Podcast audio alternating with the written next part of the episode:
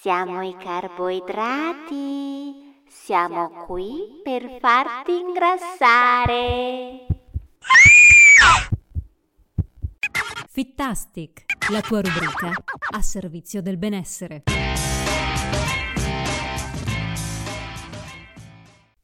Ho iniziato questa puntata volutamente in modo un po' unconventional, un po' provocatorio, per introdurre l'argomento di oggi, i carboidrati. Ma innanzitutto ben ritrovati o benvenuti nella mia rubrica Fittastic su alimentazione, allenamento e benessere in generale. Io sono Silvia Trentin, educatrice alimentare e istruttrice di fitness. Dicevamo appunto i carboidrati e nel mio percorso di coach spesso e volentieri incontro e, e mi scontro con molte leggende metropolitane sui carboidrati. Talvolta sono così radicate che molte ragazze li iniziano a vedere come dei potenziali nemici della linea li escludono dalla dieta, a, a volte eh, creandosi una serie di problemi dai quali non è immediato poi uscirne. Allora mi sono detta, urge fare chiarezza. Nella puntata di oggi parleremo di che cosa sono, dove si trovano, qual è il nostro fabbisogno e ancora ho qui una raccolta di domande comuni. Eliminare i carboidrati ci farà dimagrire? È vero che i carboidrati dopo le 18 fanno ingrassare? È vero che consumare carboidrati ci rende più stanchi? Sciacquare il riso ci farà dimagrire? I carboidrati integrali fanno dimagrire? Allora iniziamo a definirli e a capire nel dettaglio che cosa sono.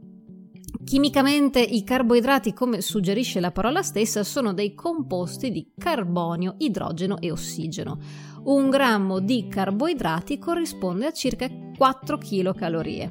Li possiamo dividere in semplici e complessi. I semplici sono chiamati così in quanto sono i più facilmente digeribili. Sono composti da 1 a 10 molecole di monosaccaridi. I monosaccaridi sono le monomolecole semplici che già avremmo sentito nominare come il glucosio, fruttosio, lattosio, maltosio, eccetera, eccetera eh, I carboidrati semplici si trovano prevalentemente in frutta, verdura, zucchero, miele, latte, eccetera.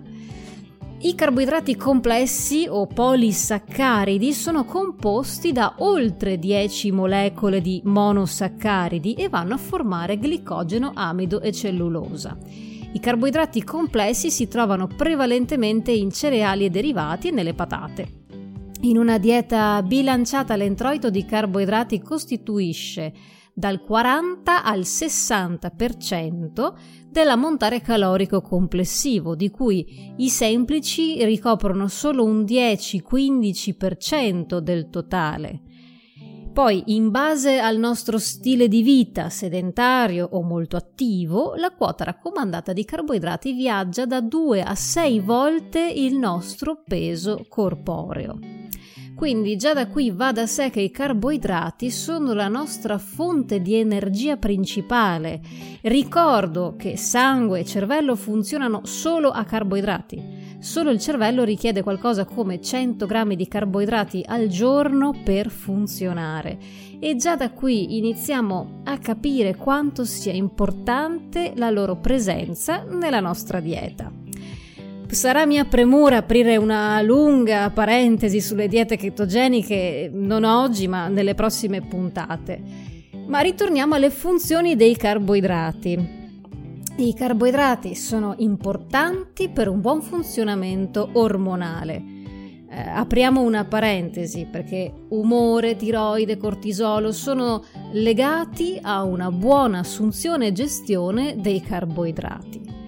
Permettono la sintesi proteica? Ebbene sì, perché sbaglia chi crede che questa sia direttamente e unicamente collegata al solo consumo delle proteine.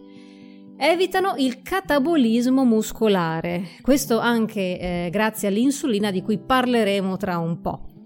Migliorano infine l'ossidazione dei grassi e supportano l'attività detox del nostro fegato.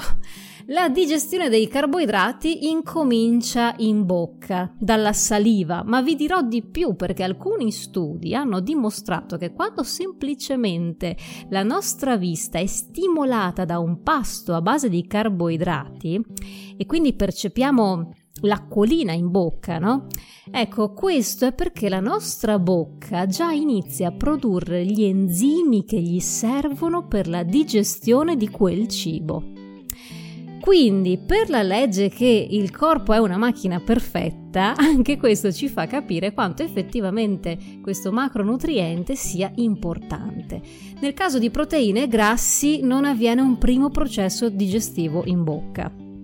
Poi, Giunti nell'intestino, i monosaccaridi non necessitano di alcun processo digestivo in quanto sono già scomposti. Gli altri saccaridi invece vengono scissi e faccio una piccola parentesi sulla fibra che invece è prevalentemente non digerita ma comunque utile e utilizzata dall'intestino. Parleremo magari anche della fibra più approfonditamente.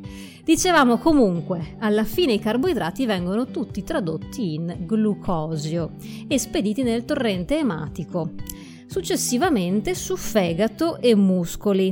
In questa fase ecco che aumentano gli zuccheri nel sangue questo comporta la risposta dell'insulina che sale riducendo la presenza di zuccheri. Quando l'insulina è alta, il nostro corpo subisce un effetto di stanchezza e di conseguenza le nostre performance sono ridotte. A questo livello non è possibile utilizzare grassi e proteine a scopo energetico, quindi quando l'insulina è alta non si possono utilizzare grassi e proteine a scopo energetico. Questo significa che eh, il catabolismo muscolare in questa fase è impossibile. A questo punto, in base al rapporto tra il nostro fabbisogno e consumo glucidico, il glucosio può decidere di trasformarsi in glicogeno andando su muscoli e fegato come nutrimento o può trasformarsi in tessuto adiposo di riserva. Dopo un periodo di digiuno entra in scena l'ormone opposto all'insulina che è il glucagone, rialzando gli zuccheri nel sangue e favorendo il consumo dei depositi di glicogeno, grassi e proteine strutturali per scopi energetici. Quindi il glucagone è l'ormone catabolizzante.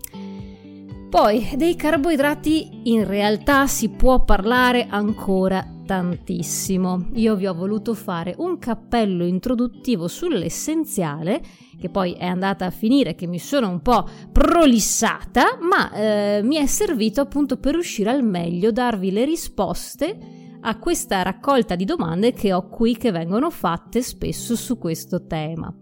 Dunque, andando per ordine, eliminare i carboidrati ci farà dimagrire? Beh, eh, se mi obbligassero a dare una di quelle risposte secche senza possibilità di dibattere, no? Avete presente? Sì, no, puntandomi una pistola addosso? Ecco, uh, allora risponderei sì. Ma con tutto il capello introduttivo che vi ho fatto, mi è stato utile anche per far capire la loro importanza e una dieta privata del nostro combustibile principale, sì, andrà a creare probabilmente un deficit energetico e quindi una perdita di peso, andrà sì a farci perdere acqua e grasso, ma non può definirsi una dieta sana e sostenibile a lungo termine per tutta una serie di scompensi a cui sarebbe soggetto l'organismo. È vero che i carboidrati dopo le 18 fanno ingrassare?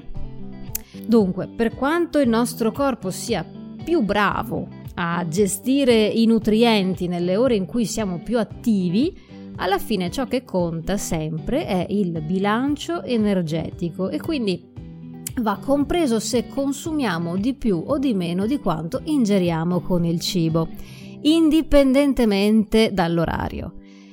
Infine, va detto che in alcune persone i carboidrati serali aiutano anche nel riposo notturno. Passiamo oltre. È vero che consumare carboidrati ci rende più stanchi? Allora, questo è stato in parte risposto con la spiegazione del processo digestivo. In realtà sono tutti i pasti abbondanti che ci possono causare un appesantimento, una stanchezza. I carboidrati dalla loro eh, hanno una stretta correlazione all'indice glicemico più degli altri macronutrienti e maggiore sarà la risposta insulinica ad un pasto e maggiore sarà il nostro senso di fiacchezza. Ciò che si rischia con troppi picchi glicemici è una insulinoresistenza con una conseguente propensione all'ingrasso, però mi rendo conto che anche questa parentesi sull'indice glicemico merita tutto un suo capitolo a parte. Sciacquare il riso ci farà dimagrire? Questi ed altri tristi metodi per complicarsi la vita, ahimè, regnano in alcune routine. Perché? Perché l'amido che fuori esce eh, può essere eliminato sottraendo calorie e l'indice glicemico al piatto finale, però ora a meno che non abbiate una seria patologia per cui l'indice glicemico debba essere severamente monitorato, questi espedienti non sono in grado di darvi una sensibile differenza e forse ecco, è più eh, lo, lo stress, il picco di cortisolo che vi procurate, che non il buon risultato sperato. Ultima domanda.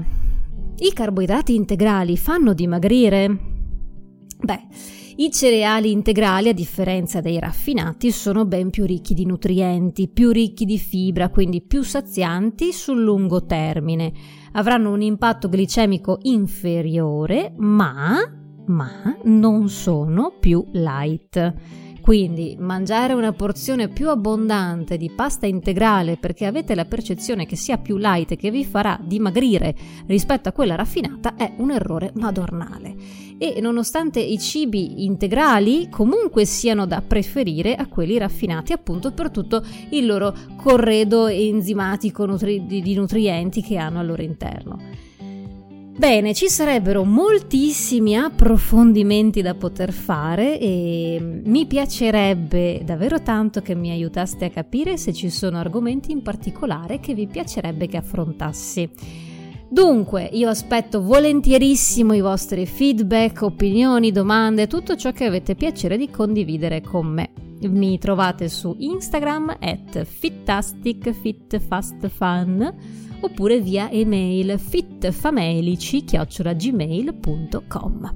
Io vi ringrazio ancora una volta e alla prossima puntata!